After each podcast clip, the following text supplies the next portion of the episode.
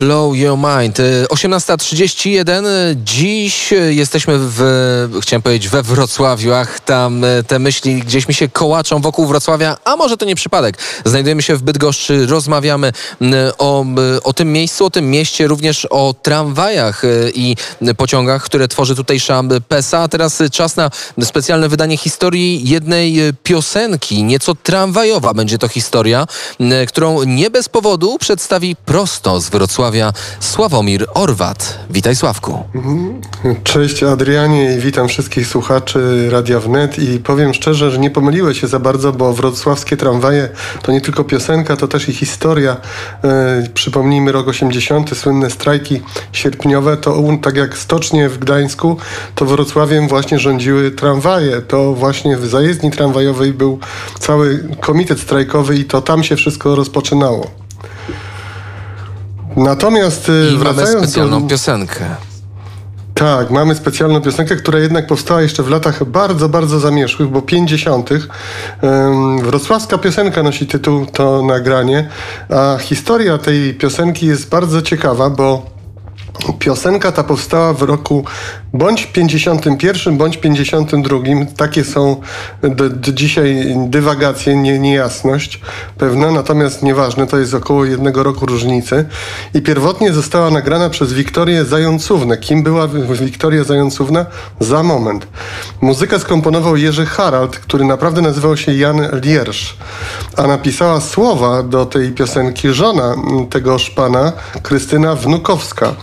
Inspiracją do napisania piosenki był niejaki Józef Majchrzak, pracownik wrocławskiej rozgłośni Polskiego Radia, który zadzwonił do państwa Lierszów, zapraszając ich na koncerty do Wrocławia. Krystyna Wnukowska, nie będąc nigdy w tym mieście, poprosiła, by opowiedział jej o nim troszeczkę. Józef Majchrzak przedstawił telefonicznie barwną opowieść o elementach krajobrazu i życia w stolicy Dolnego Śląska, dodając, że pilnie potrzebuje piosenki związanej z Wrocławiem. Lierszowie po blisko godzinnej rozmowie jako duet autorski obiecali mu, że za tydzień przyjadą z orkiestrą wraz z gotową piosenką o Wrocławiu. Walczyk powstał w ciągu dwóch dni. Pierwszy napisany został tekst przez panią Krystynę Wnukowską, a następnie Jerzy Harald siadł do fortepianu i napisał muzykę. Wrocławska piosenka zaśpiewana przez Marię Koterbską miała premierę, czyli najpierw zaśpiewała ją Maria Koterbska, ale nie nagrała. Miała premierę podczas koncertu orkiestry Haralda w hali ludowej która obecnie nosi nazwę Hali Stulecia.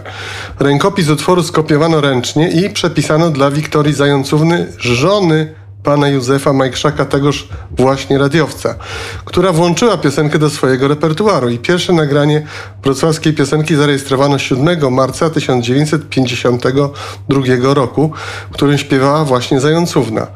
Kiedy Maria Koterbska przyjęła do swojego repertuaru tę piosenkę i nagrała, stała się ona wkrótce swoistym hymnem wrocławskich tramwajarzy.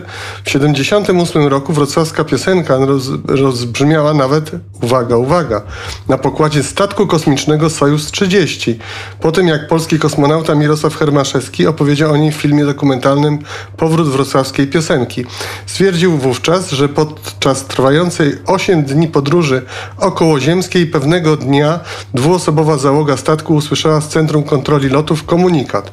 Nagrywajcie, coś, dla was, coś mamy dla was. I po chwili usłyszeli właśnie wrocławską piosenkę w wykonaniu Marii Koterbskiej. Mirosław Hermaszewski powiedział później, że od, po odsłuchaniu tej, jak określił, pięknej melodii, nagrał ją z kolegą z pokładu radzieckim y, kosmonautą Piotrem Klimukiem i później jed, jeszcze wielokrotnie panowie odtwarzali tę piosenkę w trakcie lotu, a więc historia tej piosenki jest bardzo kosmiczna a teraz, drodzy Państwo, zachęcam Was, posłuchajcie wrocławskiej piosenki i ten przepiękny walczek.